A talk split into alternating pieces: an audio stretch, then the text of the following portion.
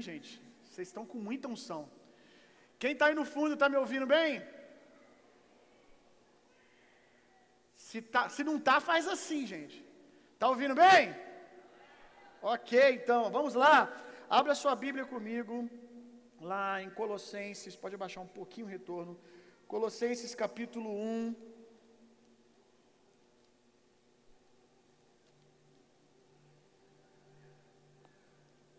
Estamos saindo aí de uma conferência poderosíssima. Meu Deus, como foram, como foram privilegiados os homens que vieram para trabalhar e puderam receber do ambiente, tiveram a oportunidade de ouvir as mensagens, de respirar a excelência do trabalho das mulheres. Eu pensava em fazer uma conferência de homens pelos próximos meses, assim, tipo, daqui um mês, dois, mas decidi adiar um pouco mais para dar tempo da gente aprender primeiro, porque o nível ficou muito alto ontem, gente. O nível da conferência de mulheres foi muito alto. A outra opção que a gente tem, homens, é a gente pegar a equipe e pagar a equipe de mulheres para organizar a conferência para a gente. Eu acho que vai ficar menos feio. Aí, manda um pix para as mulheres aí, elas organizam a conferência. A gente faz aí uma aula com elas durante a conferência de homens, vendo elas trabalharem e depois a gente faz uma. Foi uma bênção. É, e estamos desde sexta sendo ministrados pelo Senhor. Ninguém combinou, mas todas as mensagens giraram em torno de uma coisa só: o poder da redenção, o poder de uma vida redimida, o poder da salvação na vida do pecador, transformando ele um justo para reinar em vida. Foi muito poderosa as mensagens. A gente começou na sexta-feira a conferência e ela está acontecendo aqui agora também. E nós vamos de conferência a semana toda. Quero anunciar para vocês que a partir de amanhã nós temos semana de avivamento. Nós vamos ter cultos acontecendo todos os dias às 19h30. Na quinta-feira, que é Jesus School, a Jesus School será aqui, aberta ao público. Todo mundo vai poder ser ministrado pela Jesus School quinta-feira, vai ser culto também de conferência. Vamos estar recebendo alguns homens de Deus aqui durante a semana, nos abençoando. Dentre eles vai estar um apóstolo americano aqui, direto dos Estados Unidos, para ministrar para a gente. Não vou falar o dia que ele vai estar. Venha em todos, porque você vai ser abençoado todos os dias. Na última conferência de avivamento que nós fizemos, um testemunho fresco que eu ouvi ontem, um irmão que estava aqui na conferência veio, se eu não me engano, como visitante, alguém convidou ele para estar na nossa igreja. E durante a conferência, ele chegou aqui com um diagnóstico, já com exames feitos de que ele estava com câncer. E aqui na conferência, na hora da imposição de mãos de cura, nós oramos por ele.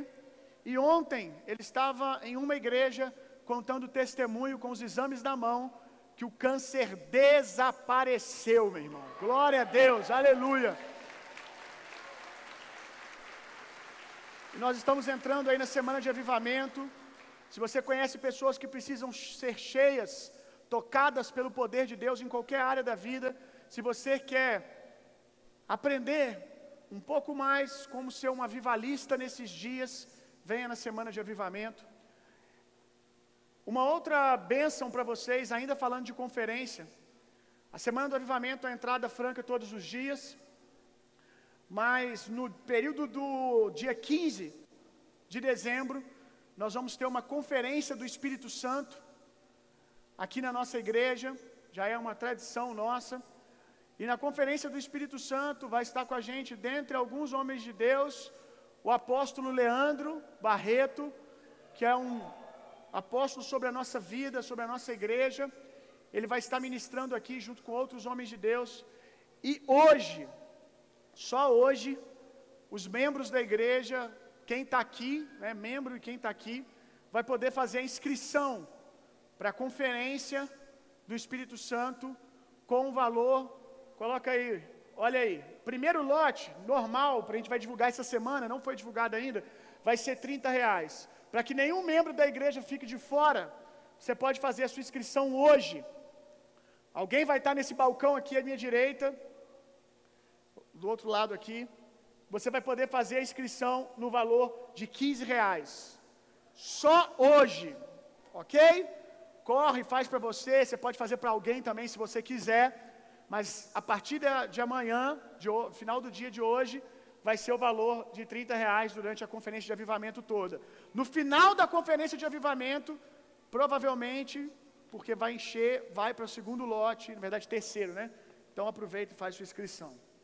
Esse final de ano promete.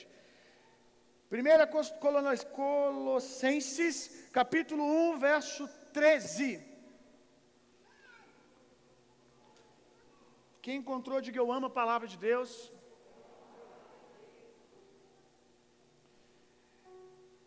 Esse texto aqui é um texto que todo cristão dessa igreja deveria ter ele na ponta da língua, porque aqui nasce, do verso 13 em diante, aqui vai nascer o nome da nossa igreja. Aqui se explica o logotipo da nossa igreja, que é uma polaroidezinha, uma foto polaroide. E nos libertou do poder das trevas e nos transportou para o reino do seu Filho amado, em quem temos a redenção, a remissão dos pecados. Guarde isso porque boa parte da mensagem vai ser em cima dessa declaração aqui.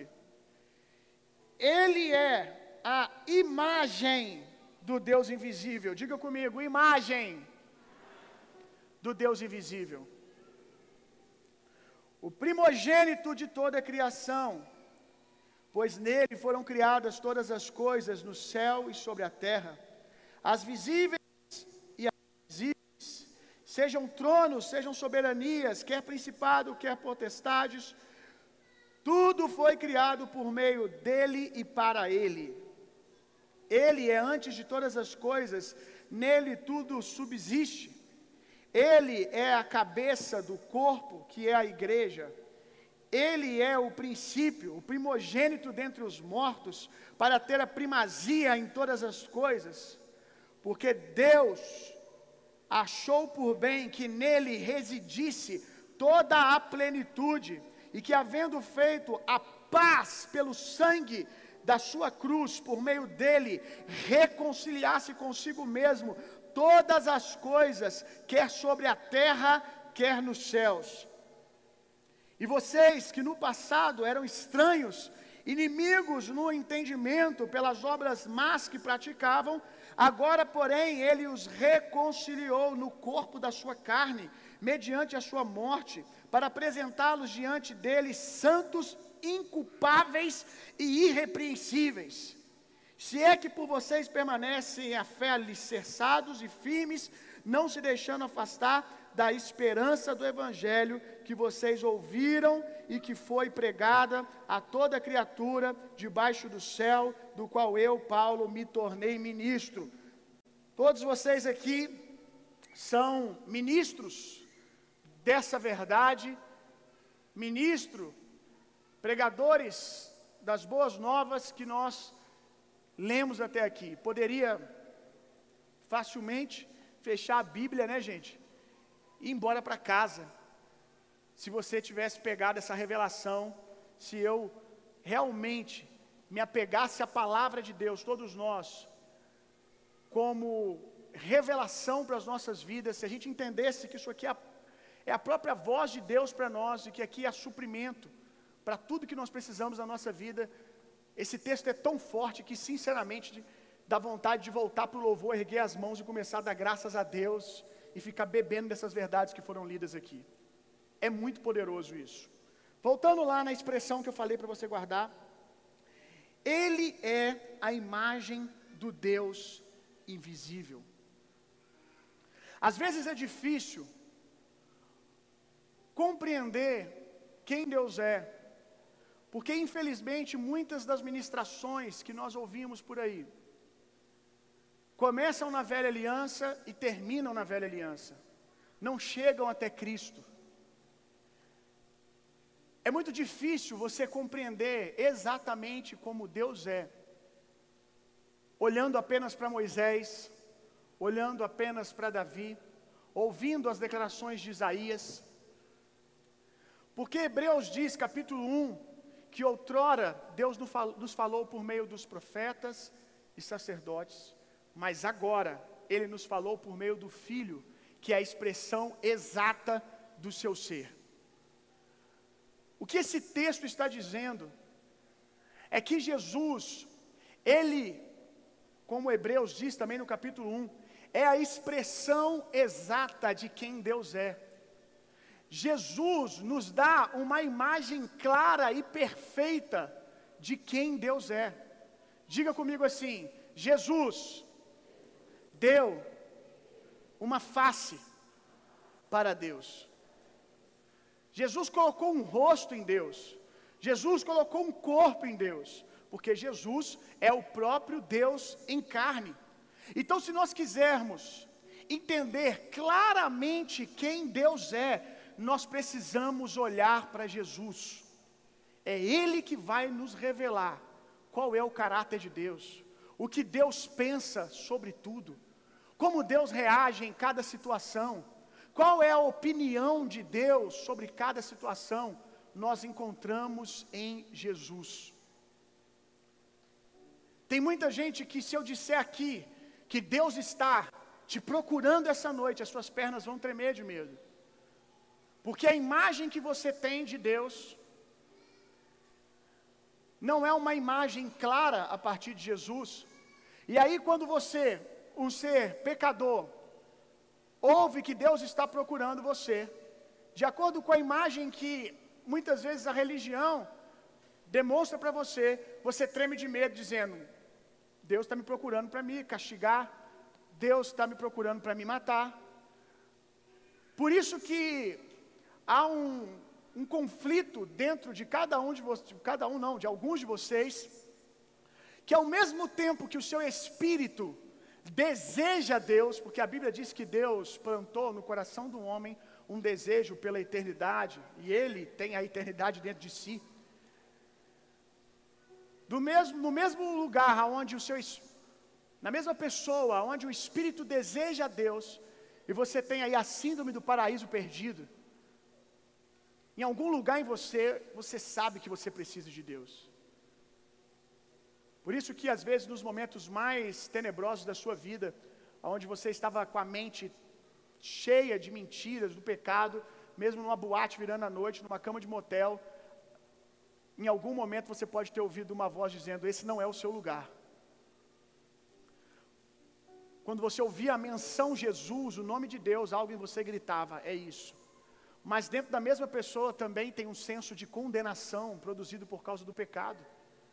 Um desejo de ir até Deus, mas uma desconfiança. Ele é lindo, ele é maravilhoso, Deus é grandioso, mas eu não sirvo para ele. Então há um desejo de estar com Deus, mas um outro dizendo: Ele é lindo, Ele é maravilhoso, mas você é imundo e você vai ser consumido se você chegar perto dele. E por causa desse sentimento, alguns se afastam de Deus ou permanecem afastados. Mas essa manhã eu estou aqui para te dizer que Deus, em Jesus, Jesus revelou para nós um Deus que procura você para salvação, um Deus que procura você para redimir, um Deus que procura você para te curar, um Deus que procura você para te livrar de todas as maldições. Deus está procurando você para abençoar. Som. Deus está procurando você para abençoar você. De fato, É impossível para Deus conviver com a natureza do pecado. Mas é por isso que quando Deus vai até você, hoje Ele pode encontrar um homem morto para si, morto para suas vontades, e nascido de novo através do sangue de Cristo para a vida de Deus. Hoje você pode ser livre dos seus pecados em Jesus e ser recebido diante de Deus como um justo, como alguém apto a se relacionar com Deus. Colossenses capítulo 1, verso 13, diz para nós o que que Jesus veio fazer. Jesus veio dar uma face para Deus. Jesus veio revelar Deus em um nível humano.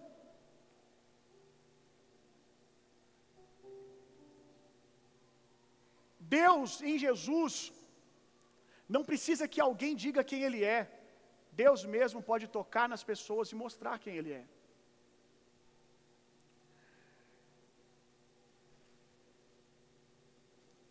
No Velho Testamento, Deus estava mostrando quem o homem era, o quanto ele precisava de salvação.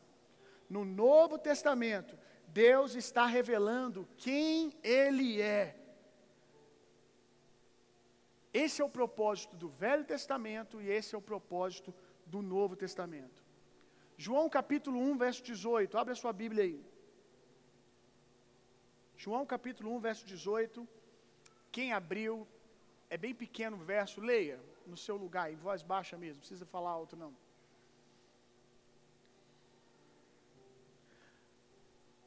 Aí está dizendo que todos os homens viram a Deus, é isso? Aí está dizendo que ninguém viu a Deus. João está dizendo que antes de Jesus, ninguém pôde ver a Deus. Por quê? Porque Deus era invisível. E o texto continua dizendo que o filho, o primogênito, foi o único que viu a Deus. E ele nos revela quem Deus é. Moisés, quando o texto diz que ele viu Deus face a face, ele viu face a face como que se você estivesse aqui face a face comigo, mas entre nós tem um véu. Porque João está dizendo para nós que se ninguém viu, Moisés não pode ter visto. Moisés viu Deus passar de costa na fenda da rocha. Isso era o mais próximo que alguém podia ser chegar de Deus. Por mais que Davi fosse um homem incrível, e o que torna ele mais incrível é que sem ele ver a Deus, como nós podemos ver em Jesus, ele cantou salmos que nos inspiram, salmos cheios do Espírito Santo, que revelam a bondade do bom pastor de uma maneira poderosa, mas ainda assim, ele não viu a Deus. Ninguém na velha aliança viu a Deus como Deus realmente é, na sua forma clara. O único que viu a Deus como Deus realmente é, é o Filho. E o Filho nos revelou. Essa palavra revelar, eu quero pegar aqui alguns objetos que eu trouxe.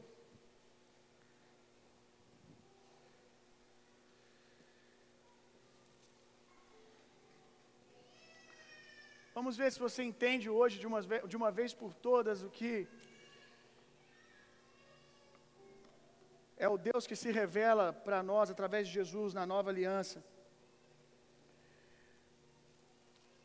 Essa palavra revelar é uma palavra conhecida por nós, que é o processo que uma fotografia passa para que a gente tenha uma imagem de um momento que foi registrado em mãos. Então vamos aprender com esse processo o que que é revelação. Deus é muito sábio. Deus não usou nada na sua palavra por acaso. Então nós podemos aprender com a palavra revelação através desse filme aqui, dessa câmera, desse negativo, a diferença de um Deus que é revelado no negativo e um Deus que é revelado na fotografia. Hoje em dia a gente tem, né, gente, acesso muito fácil a uma câmera digital que tem uma tela, aqui não tem, seu celular está aí provando isso, que tem uma tela que você tira foto. E na hora, você bate a foto, na hora, já revela para você. Na hora você consegue ver se o ângulo ficou bom. Se o ângulo não tiver ficado bom, você tira outra foto. Se você ficou de olho fechado, você tira outra foto. Você não gostou da pose, você tira outra foto.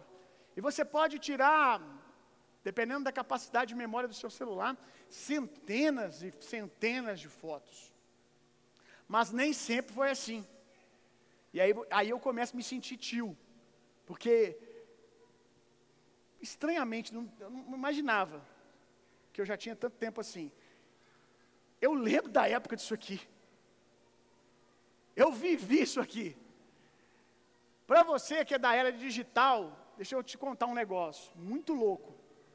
Antigamente, você batia a foto, aí dentro tinha um rolinho desse aqui, que era o filme, ficava dentro da câmera, e aí quando alguém batia a foto sua, não tinha como você chegar, deixa eu ver. Era fé. Por isso que a gente está ficando meio incrédulo. Vamos voltar para esse tempo aqui. Alguém tirava foto, se você contratava o fotógrafo, agora me veio algo. Como é que você sabia se o fotógrafo era bom, né? Muita indicação, né? Porque ele poderia estar tornando sua cerimônia de casamento, seus 15 anos, um trauma. O cara está lá tirando com a pose bonita, uma câmera grande, vestido igual fotógrafo, você está, estou em boas mãos. Gente, muitos casamentos devem ter sofrido, né? Muita cerimônia de aniversário. Porque imagina, a pessoa está ali, ela fez uma pose bonita, ela fez um carão, e aí quando vai revelar, ela estava de olho fechado. Um endemoniado veio atrás e fez assim. Quem lembra disso, gente? Hoje em dia é de boa você fazer isso, porque apaga e tira de novo.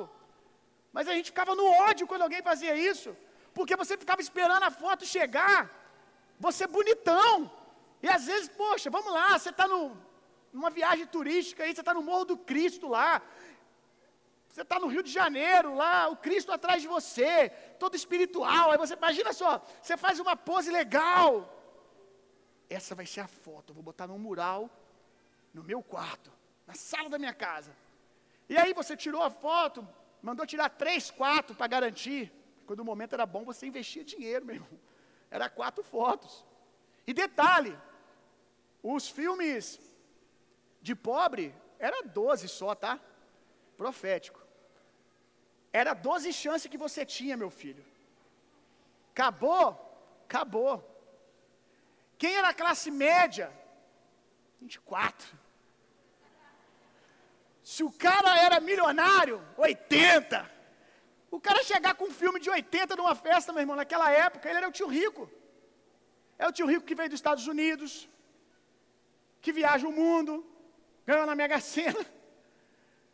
Então você tinha 12 fotos, aí o cara vai lá, tirou para você três lá no, com Cristo atrás, aquela coisa linda. Aí você pensa, um dia depois, recentemente, antes de mudar, um dia você já pegava. Mas eu lembro que ficava uma semana lá. Quem lembra disso? Ficava dias para revelar. Ficava dias, meu irmão. Você chegava da viagem e não dormia. Será que a foto ficou boa? Será que a foto do meu casamento ficou legal? Aí imagina, você ia revelar, meu irmão. Você chegava lá na, na, na no Zé, Zé, Kodak, né? Ah, não tem em de Fora, né, gente? Então, vamos contextualizar. Quem está assistindo na internet, você não entendeu nada, o problema é seu. É para nós aqui agora. Você chegava lá no Zé Kodak, ali mesmo a depressão batia. Porque você começava a tirar as fotos com empolgação. Aí tá chifrinho em uma, chifrinho na outra e chifrinho na outra. Como é que você bota a foto do Cristo atrás de você com chifre, irmão? Não é crente, não dá. Acabou, já era. A revelação passava por um período de tempo. A velha aliança é esse processo de tempo. Desde a queda do homem até Jesus, é Deus, dia após dia, trabalhando para que um dia pudesse revelar para nós quem Ele é plenamente. É essa dispensação de tempo é a velha aliança. E aí, alguém batia foto, você passava por esse processo de tempo. Uma verdade poderosa. Quando, antes da gente continuar, quando você tirava a foto, essa aqui era de gente milionária, tá, gente? Isso aqui não é normal, não. Isso aqui, ó. Isso aqui você, é, é isso aqui é TechPix.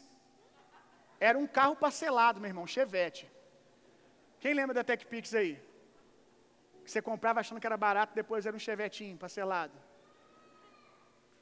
Fazia tudo e não fazia nada no final. Você batia aqui o botão, quando você apertava o botão, você já tinha a imagem, mas você tinha revelação? Não. Você tinha a imagem, mas você ainda não tinha a foto que traria para você uma revelação clara. O que, que você tinha? Quando você era muito ansioso, você não aguentava e você ficava pegando os negativos. Quem se identifica? A coisa mais próxima que a gente chegava da foto é o negativo, irmão. Aqui tem alguns. O negativo ficava dentro desse rolinho aqui, ó.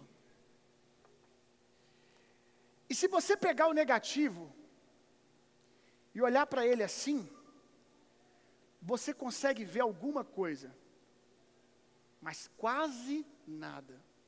Quase nada. Deixa eu ver o que eu consigo ver aqui, ó.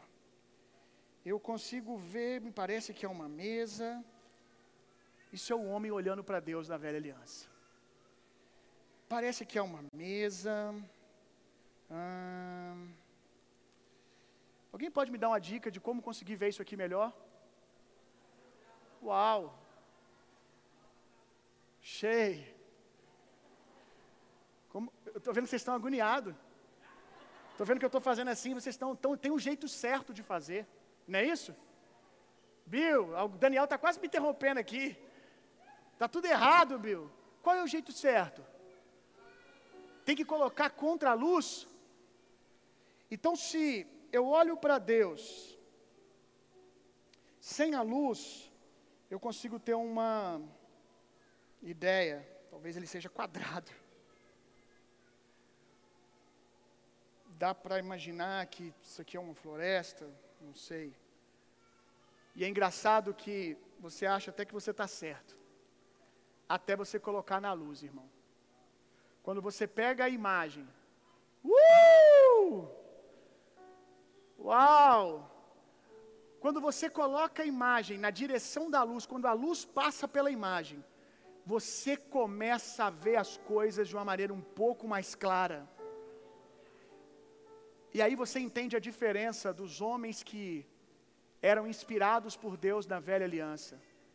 É assim que Davi via Deus. Davi colocava as imagens, as revelações que ele tinha recebido de Deus na glória.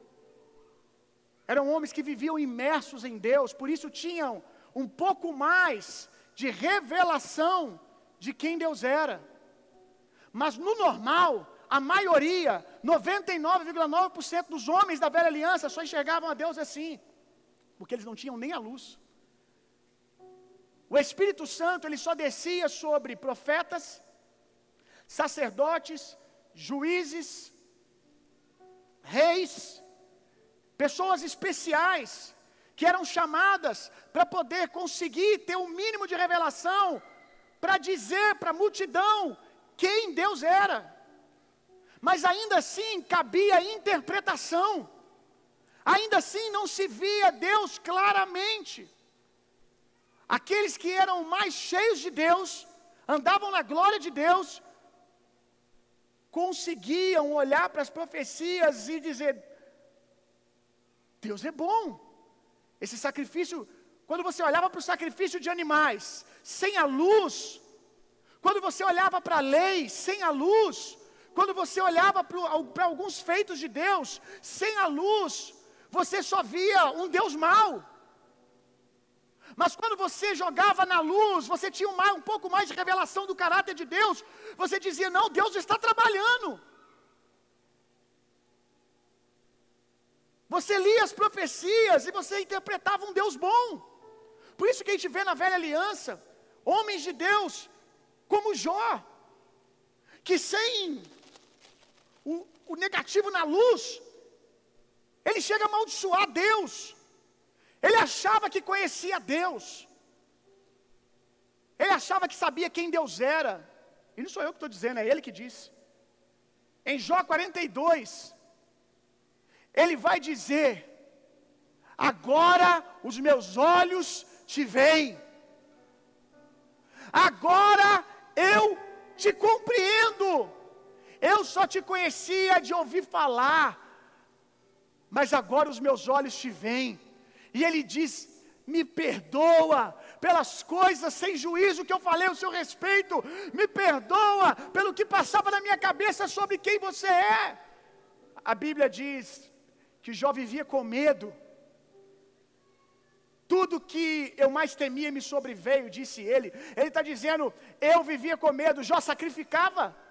Jó apresentava um respeito às coisas de Deus. Quando os filhos dele pecavam, na verdade, quando ele achava que os filhos dele pecavam, os filhos de Jó saíam para festas e sem que Jó tivesse certeza que eles tinham pecado, Jó sacrificava a Deus todas as vezes.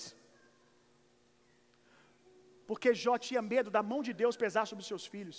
Havia um respeito a Deus, uma fome de Deus, mas uma interpretação errada sobre Deus.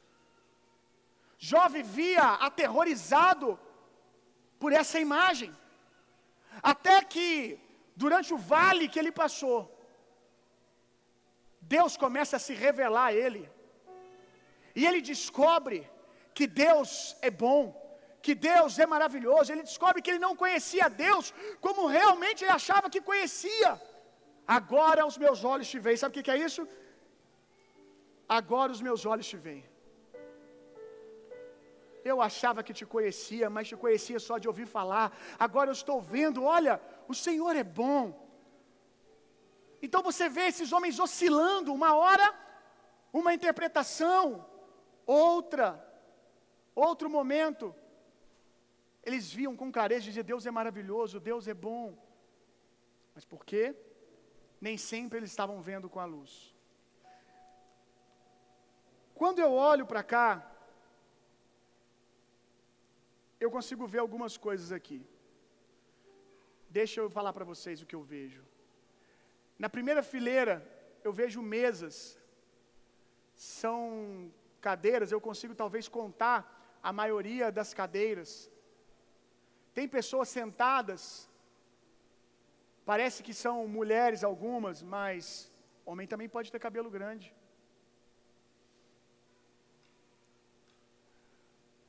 A mesa é de uma cor escura, pode ser preto, pode ser azul escuro, pode ser vermelho escuro. Quando eu peguei esse filme, a Rebeca, que é a dona deles, esse negativo, desculpa, falou assim: Eu acho que é alguma festa da família. Eu disse para ela: Não, eu acho que é uma cantata.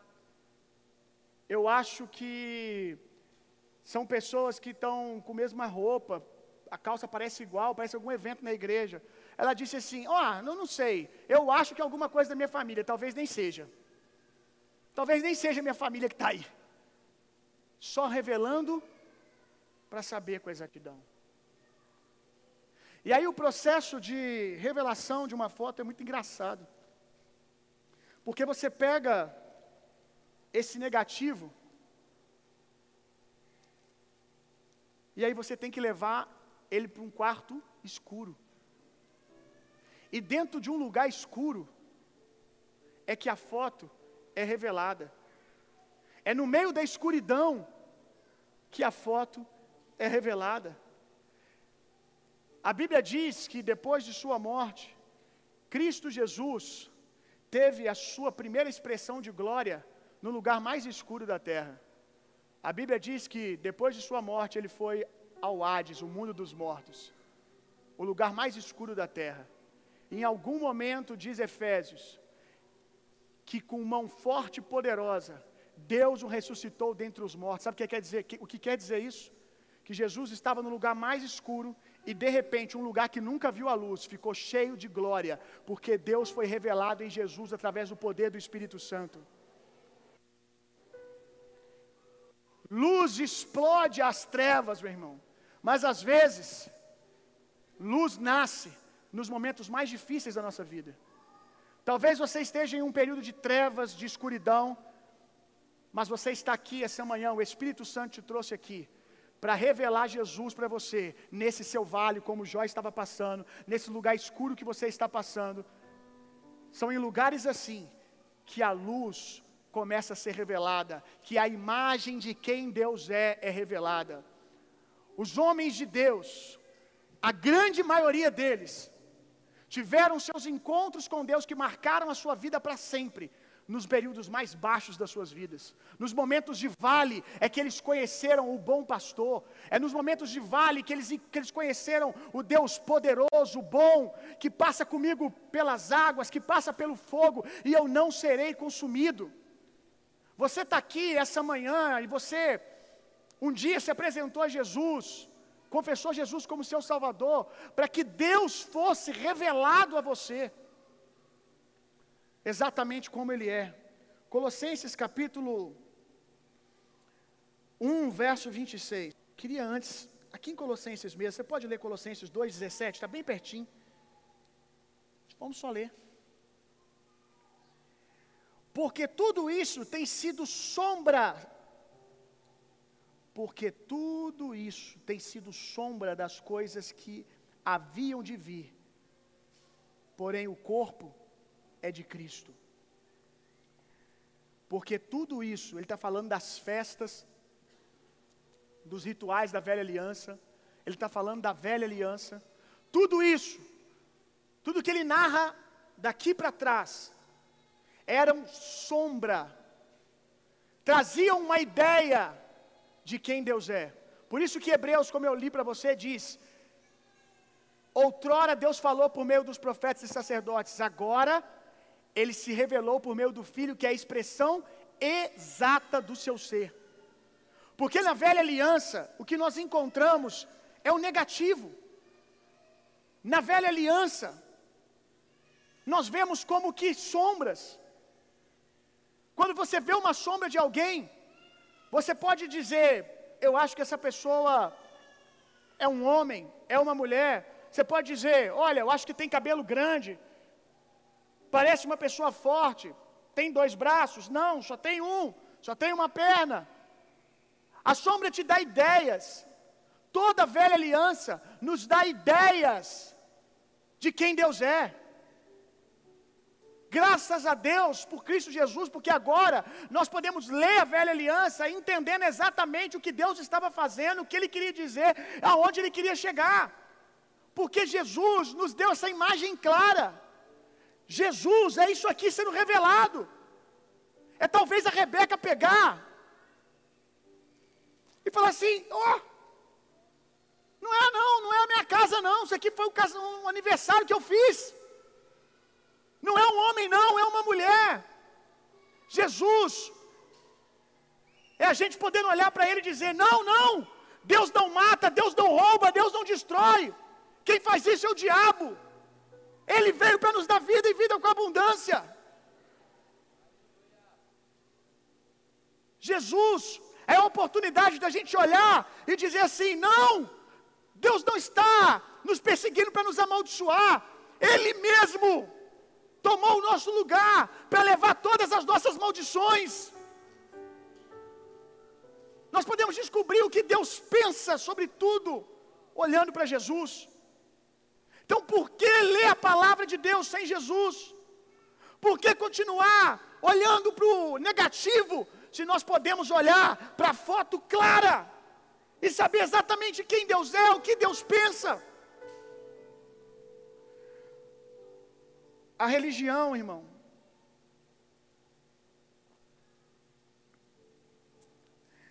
é o homem olhando para o negativo e dando a sua interpretação. A religião é o homem, na sua boa vontade de querer conhecer a Deus, olhando para o negativo, ora sem luz, ora na luz, e dizendo quem Deus é. O Evangelho é a imagem clara, é a expressão exata da vontade de Deus. No negativo é eu tentando interpretar. O Evangelho é Deus se revelando, meu irmão. A religião é a interpretação do homem, mas o Evangelho, puro e simples, é a revelação de quem Deus é. Moisés, representando a lei, Davi, representando o reino. Todos os dois, antes de entrarem no seu ofício de libertador Moisés e Davi, rei, foram pastores de ovelhas. E como nós lemos em Colossenses 2, tudo na velha aliança era sombra, estava de alguma maneira apontando para Jesus. A gente vai ver que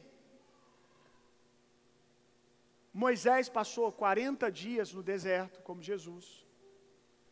Davi iniciou o seu ministério como rei com 30 anos nós vamos encontrar várias pistas do que Deus faria futuramente na vida de Moisés, na vida de Davi. Moisés. Precisou passar pelo deserto, Moisés precisou ter uma grande experiência com Deus antes de ser revelado, assim como o Espírito Santo encheu a Jesus, Moisés viu a sarça pegando fogo, Davi teve o seu grande momento, eles tipificam a Jesus. Mas quando você olha para Moisés, Davi e Jesus, uma coisa não é igual. Moisés e Davi foram pastores de ovelha, mas Jesus não. Jesus, antes de entrar na plenitude do seu ministério, ele era carpinteiro, não pastor de ovelhas. E aí nós olhamos para isso e dizemos: por quê? Será que isso não era importante, ele ser pastor de ovelhas? Será que Deus não quer nos ensinar alguma coisa com isso? Por que ele não ser semelhante nisso também? Isso também esconde uma revelação poderosa, esconde também a sabedoria de Deus. Porque João, quando ele olha para Jesus vindo na direção dele, João Batista diz: Eis o Cordeiro de Deus que tira o pecado do mundo. Jesus, quando nasceu, você sabe que ele foi para uma manjedoura. Maria foi para uma manjedoura com Jesus. Ele nasceu numa manjedoura no campo dos pastores. Esse campo dos pastores era exatamente o lugar aonde Davi pastoreava as suas ovelhas. O campo aonde Jesus nasceu era conhecido como campo dos pastores. E é exatamente o lugar onde Davi pastoreava suas ovelhas, e foi lá que Davi escreveu: Provavelmente o Senhor é meu pastor e nada me faltará. Jesus nasceu nesse lugar, foi colocado numa manjedoura de pedra, como um cordeiro que é separado para o sacrifício. E quando João olha para Jesus, ele diz: Eis o cordeiro que tira o pecado do mundo. Por que, que Jesus não era pastor? Jesus tinha que ser cordeiro. Porque a lei, o reino, o reino de Davi estava dando uma pista para as pessoas que um dia haveria um reino de adoração, um reino de paz, que existia um reino para descer sobre a terra. Moisés, Davi, ambos pastores, essas duas dispensações, como todas as outras da velha aliança, estavam nos pastoreando estavam nos pastoreando até que a ovelha perfeita nascesse. Eu não sei se você sabe, há no coração dos judeus, e eu não quero entrar na questão escatológica disso, mas o coração dos judeus há o desejo de levantar o terceiro templo, de reconstruir o templo de Jerusalém. Porém, para se construir o templo, você tem que, para poder usar, tem que consagrar ele. E para consagrar o templo, você precisa do sangue de uma novilha totalmente vermelha.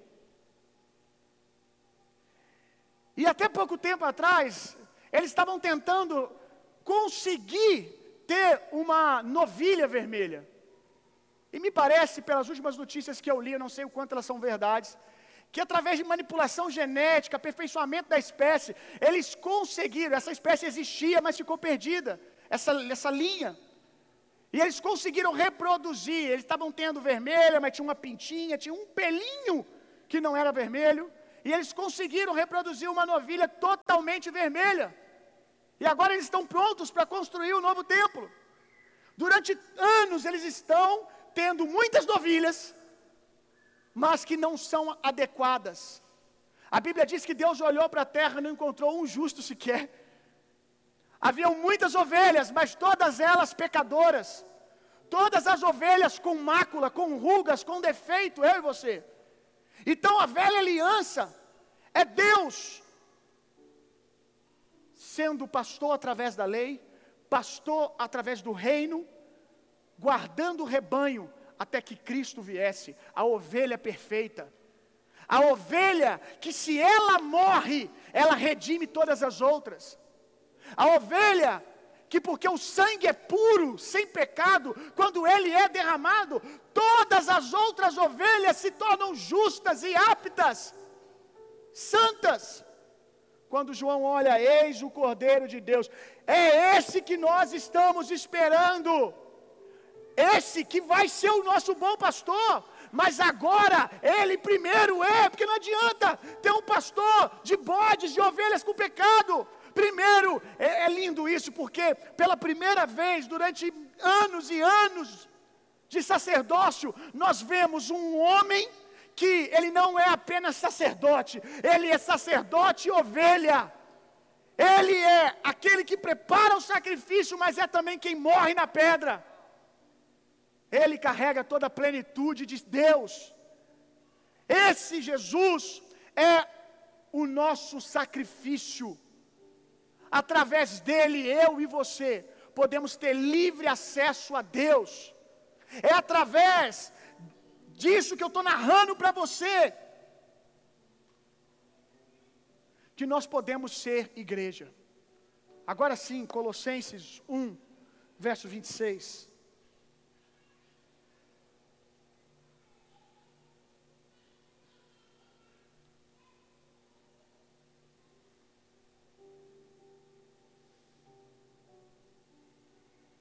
Olha isso aqui. O mistério. Vamos fazer o seguinte? Olha para mim, depois você lê, enquanto eu leio. Vai ficar legal assim. O mistério que esteve escondido durante séculos e gerações, mas que foi, que agora foi manifestado aos seus santos. Estes Deus quis dar, conhecer a riqueza da glória deste ministério entre os gentios, que é Cristo em vocês, a esperança da glória. Galoso, coloca para mim aqui o logo da igreja, por favor. O que estava oculto nas gerações antigas, agora foi revelado. E quando você revela essa foto, esse negativo que ele está lendo aqui, quando você revela, você pega a imagem, você se apaixona. Quando você pega a imagem que aparece da foto, você se apaixona, porque quando você revela, quando você pega a imagem, você vê Deus, o cabeça, e o homem, o corpo. Quando você pega a imagem, você se apaixona, porque você descobre que aqueles que eram inimigos de Deus, agora eles estão dentro de Deus. Você descobre o plano, você descobre a intenção de Deus, como Deus não pode, pode não ser bom. A intenção sempre foi essa, irmão. Poder nos conectar com Deus de novo. A intenção foi que a gente fosse introduzido nele outra vez. E quando a gente pega a foto, a gente descobre isso. Cristo em vós, a esperança da glória. O sacrifício de Jesus é suficiente para que você que antes era ovelha manchada, ovelha pecadora, agora se tornar ovelha pura, justa do rebanho de Deus. Você que outrora era inimigo de Deus por causa da sua natureza de pecado. Por mais que Deus chamasse a nossa natureza de pecado, o pecado de Adão impregnado em nós, nos distanciava de Deus, porque Deus é puro.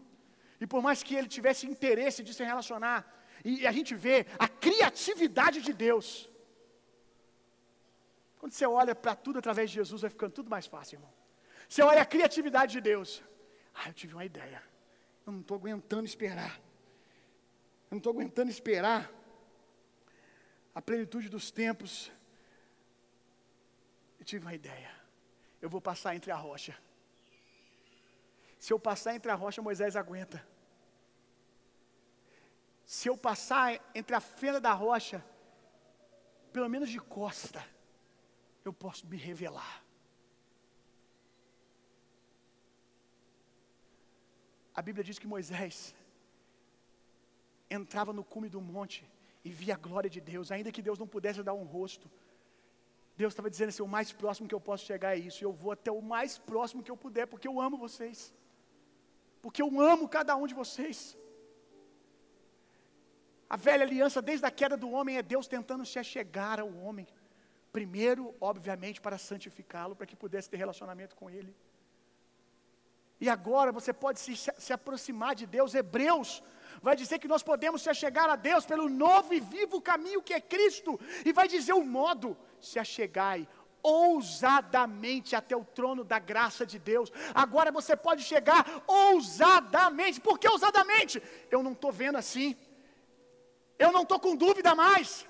Eu não estou aqui. Ah, um falou que Deus é bom, o outro falou que Deus não é. Um falou que Deus mata se chegar na presença dele. Um falou que não pode comer o pão da presença. O outro entra com seus soldados pecadores e come do pão da presença. Me explica isso, meu irmão. Só o sacerdote podia comer o pão. Quem trabalhava no templo. Essa era a interpretação do homem. Mas de repente Davi rompe, parece que eu amo Davi. Ele entra, parece que num buraco do tempo e vai lá na redenção, vai lá no, na nova aliança. E ele está com seus soldados com fome. Quem eram os soldados? Os valentes de Davi, você conhece? Homens rejeitados, pecadores, endividados que foram circuncidar Davi. Era tipo o pior tipo de gente.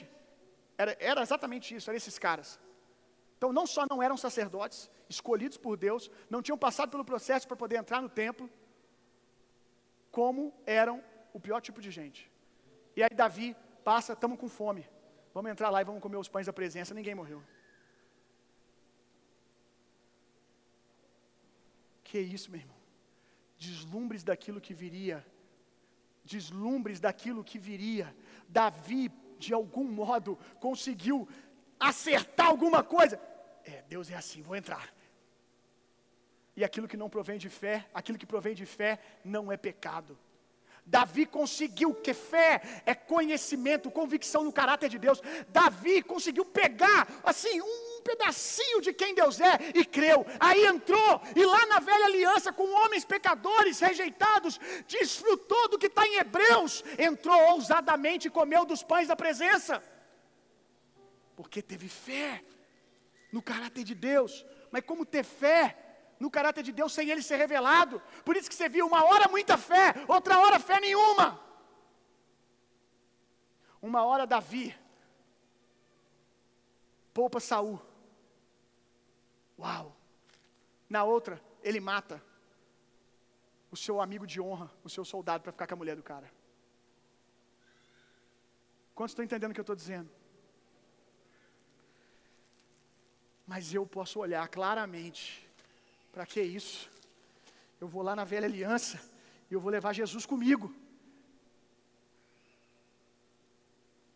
Jesus está aqui. Eu não preciso disso mais. Eu preciso da velha aliança se for para me revelar Cristo. Eu preciso ir lá e começar a ler tudo de novo agora. E dizer: Meu Deus, Jesus está escondido aqui. As doze tribos formam uma cruz Uau! As cores apontam para Jesus. Uau! Moisés sobe no cume do monte para ter revelação do tabernáculo. E ele desce dali, constrói o tabernáculo, e o tabernáculo é o formato de uma cruz. Uau! É Deus se revelando. Cada utensílio do tabernáculo aponta para Jesus, meu irmão. Aponta para essa declaração de amor. A velha aliança até a nova é a construção de uma declaração de amor. É Deus caçando a sua criação de volta. Como pode, depois disso tudo, a gente entrar na presença de Deus desconfiado? Até hoje eu ainda me vejo assim. Em nome de Jesus, seja livre dessa síndrome de condenação que a gente pode chamar de síndrome do vira-lata. Seja livre no nome de Jesus, que eu, a minha mente seja livre. Quanto mais rápido você se aproximar de Deus, mais rápido você vai revelar ao mundo quem Deus é. Quanto mais na luz, quanto mais tempo na luz, mais revelação. Está aqui o símbolo da igreja. É uma polaroide. Porque eu acredito que quando você entra aqui, você se rende a Jesus. Você dá uma imagem ao mundo. A sua família começa a dar uma imagem ao mundo. Os seus negócios começam a dar uma imagem ao mundo. Tudo que façais, façais para a glória de Deus. A sua vida começa a dar uma imagem ao mundo de quem Deus é. Talvez hoje você ainda seja um negativo. Mas o que Deus quer, e a Bíblia diz que o trabalho do Espírito Santo é trabalhar em nós, para que um dia sejamos varão perfeito, foto revelada plenamente, cópia idêntica de quem Deus é. Irmão, o que, que te falta para receber as promessas de Deus? é necessário que aqueles que se aproximam de Deus saibam que Ele é presenteador daqueles que o buscam. Sabe por que, que muitos de vocês não recebem? Porque vocês aproximam de Deus ainda vendo pelo negativo. Será que Ele me quer? A foto clara diz que Ele é presenteador daqueles que o buscam. A foto, expressão exata, não só diz que Ele quer que você entre, mas quer que quando você entrar você saiba que Ele quer presentear você. Você pode se colocar de pé no seu lugar. Um dia, Abraão recebe um mandato de Deus.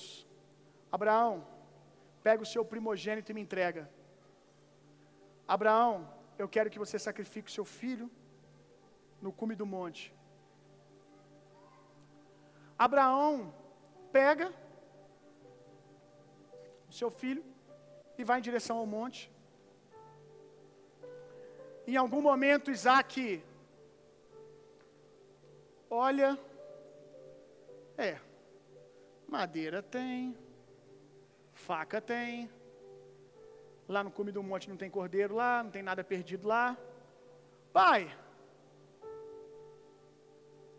cadê o cordeiro? Como você vai sacrificar sem substituição? Como você vai sacrificar sem cordeiro? E Abraão, sem ter a imagem clara em Jesus de quem Deus é, olhando, era um homem que vivia imerso na glória, olhando apenas por negativo.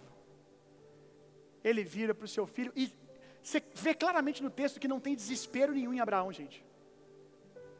Ele não está assim, ai meu filho, Ai, Deus vai dar cabo disso.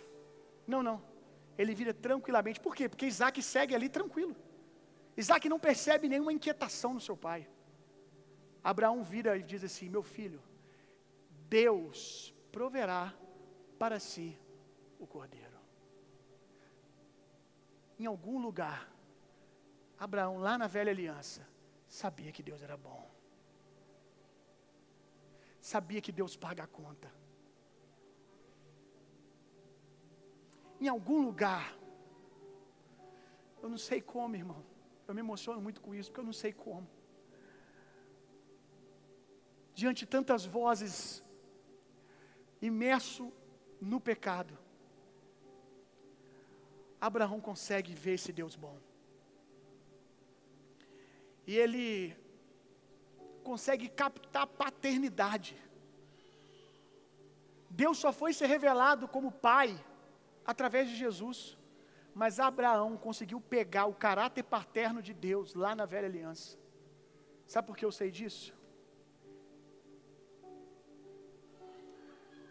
Você que é pai, talvez já passou por isso. Seu filho às vezes está brincando com o brinquedo de alguém.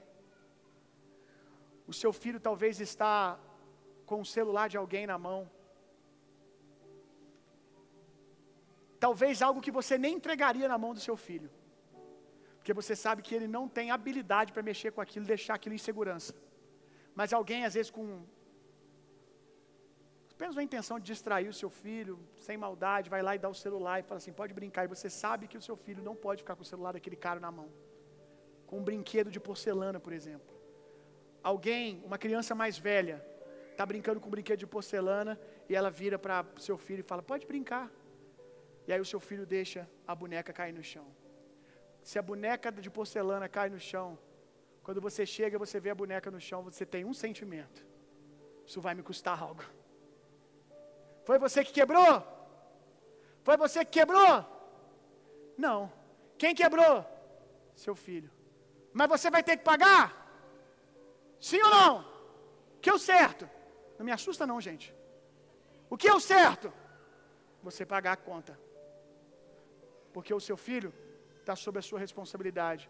Porque por mais que ele tenha errado, por mais que ele tenha errado, ele não sabia aquilo que estava fazendo. Pode haver consequências, mas ainda assim, quando o seu filho quebra, antes daquilo acontecer, ele era um inocente. Ele nunca tinha brincado com a boneca de porcelana. E aí você vai e paga a conta.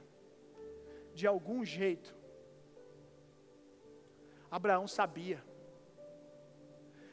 que por mais que o homem pecou, por mais que fosse justo que o homem pagasse a conta, que Deus é Pai. E que Deus pagaria a conta dos seus filhos. E a verdade é que Deus não paga, e o Pai não paga apenas porque Ele é Pai, mas é porque o Pai sabe que o filho não tem condições de pagar a conta porque ele é criança, ele é imaturo, ele não consegue, ele não tem recurso. Por mais que Adão caiu, por mais que Adão pecou, foi avisado e ainda assim Adão pecou. Adão não tem condições de redimir a si mesmo, porque a conta é muito alta e a lei estava mostrando isso. A conta é muito alta para Adão pagar, para o homem pagar. Só um homem justo, só o próprio Deus pode pagar essa conta. E aí Abraão diz: Deus proverá para si o cordeiro. Irmão, para de se apresentar como se você fosse o sacrifício. Abraão sabia, em algum lugar, que a Isaac não seria o suficiente. E até hoje a gente acha que eu, as minhas obras são suficientes. Irmão, você precisa hoje se apresentar para Deus e dizer: Eu creio no que Jesus fez. Bill, eu não consigo ser um bom pai, eu não consigo isso, eu não consigo ser curado, eu não consigo aquilo, eu não consigo me ver livre do pecado. Faça um sacrifício só, sacrifício de louvor. Ergue a sua mão e diga: Eu me rendo, Jesus. E através disso você vai ter poder para vencer o pecado. A graça vai te apoderar para vencer o pecado. Pio, eu já sou nascido de novo, mas o pecado vive me dando uma coça. Talvez você ergueu a mão um dia para adorar a Deus e depois abaixou. Continua com a sua mão rendida, continua se entregando a Jesus. Até ser dia perfeito. Até ser dia perfeito, continua se rendendo. Continua se rendendo. Continua se rendendo, meu irmão. Oferece sacrifício de louvor, diga Jesus, a minha vida é tua. Eu te entrego. A sua oração, o seu jejum, a sua leitura da palavra, meu irmão. Tudo isso é fruto de alguém salvo. Tudo isso é fruto de um nascido de novo. E quanto mais você entender o que Jesus fez, você vai orar mais, você vai jejuar mais, você vai ler mais a Bíblia. Sabe por que, que você não ora mais? Porque você não se sente justo para estar diante de Deus. É pesado para você orar, porque tudo que você tem sobre você é condenação. Tudo que você quer correr de Deus. Você só lê a Bíblia quando você está bem. Quando alguém diz que você está santo, ou quando você se sente santo, quando você deveria abrir a Bíblia porque você é santo, você deveria ler porque você é. Mas eu não me sinto. Continue. Não anda pelo que você crê, anda pelo que uma desculpa, não ande pelo que você sente, não ande pelo que você ouve, ande por aquilo que você crê. Se o diabo está dizendo que você não é justo, creia no que está escrito, irmão. Creia. Eu não me sinto.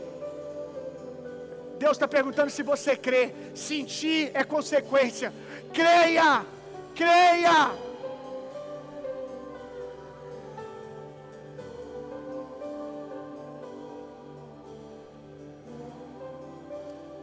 Depois de uma conferência, que você é cheio do Espírito Santo, depois de um dia que você recebe o amor de Deus, depois de um dia que você sente a bondade de Deus, você sai dali doido para orar, não sai? Você sai dali doido para ler a Bíblia, não sai? Esse é o efeito da bondade de Deus, nos conduz ao arrependimento.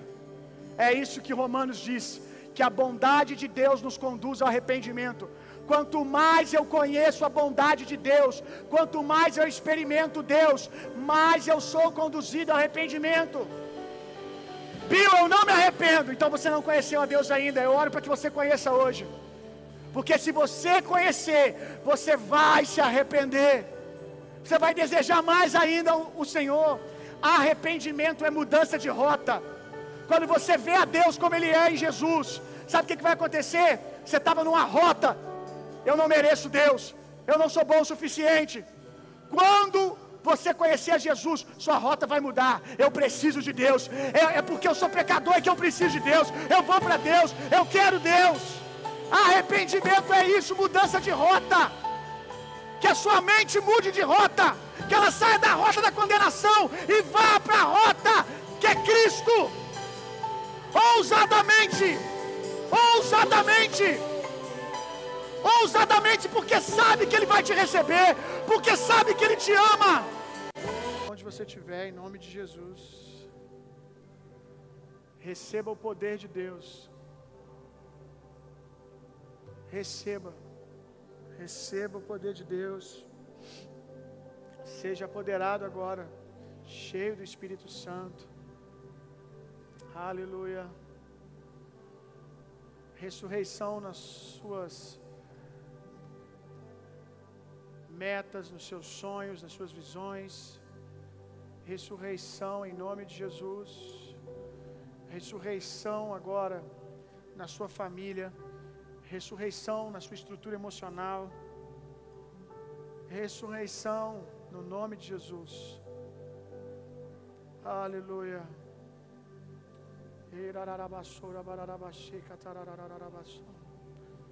Mais Espírito Santo, mais.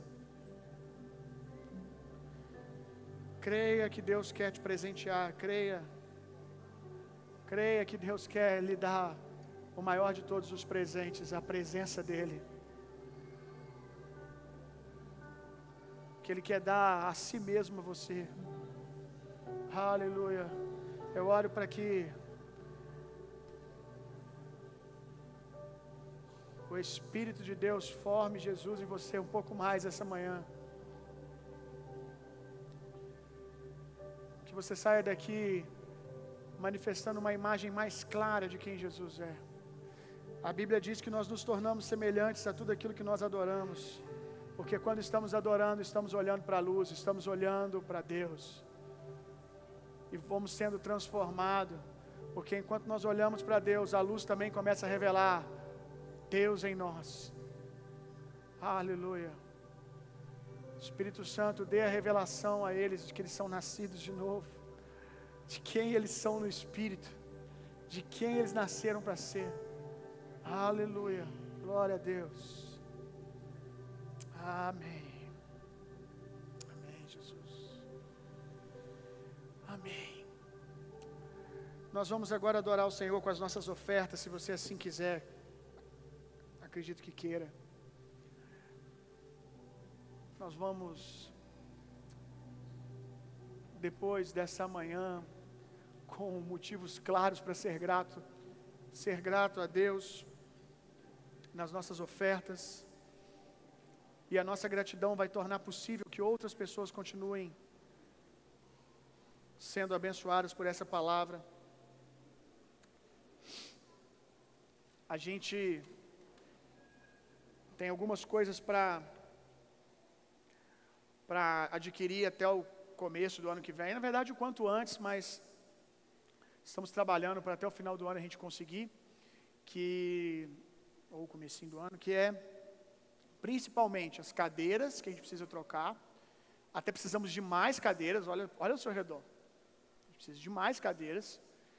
Então, já que vai trocar, a gente quer colocar cadeiras melhores, mais confortáveis e que tenham estrutura para poder qualquer irmão sentar sem ter o perigo da cadeira quebrar. Às vezes, irmãos mais pesados ou cadeira mais envelhecida, né? o plástico não garante muita coisa. Então, para trazer mais segurança também, receber melhor as pessoas, a gente quer trocar as cadeiras e a gente precisa urgente comprar o som da igreja. O som da igreja a gente está orçando está em torno de 60 mil reais um som para poder funcionar perfeitamente nesse espaço aqui, sem atrapalhar vizinhos, que aí nós vamos poder voltar com o culto de domingo à noite com mais tranquilidade. Então, se você pode ofertar de maneira generosa, faça isso, porque nós temos bom lugar para esse recurso que vai tornar a nossa mensagem mais clara, vamos poder chegar a mais pessoas com mais facilidade. Amém? Pode sair do seu lugar, trazer a sua oferta, você pode fazer via Pix também assim com as suas mãos. Lembrando que amanhã tem mais, amanhã nós estamos aqui de novo, às 19h30. Que o amor de Deus, que a graça de Jesus Cristo, consolo, poder e a personalidade do Espírito Santo sejam em vocês e através de vocês hoje e sempre vão e tenham uma semana sendo profundamente, intensamente amados por Deus. Vão, transformem o mundo e reinem vida. Deus abençoe.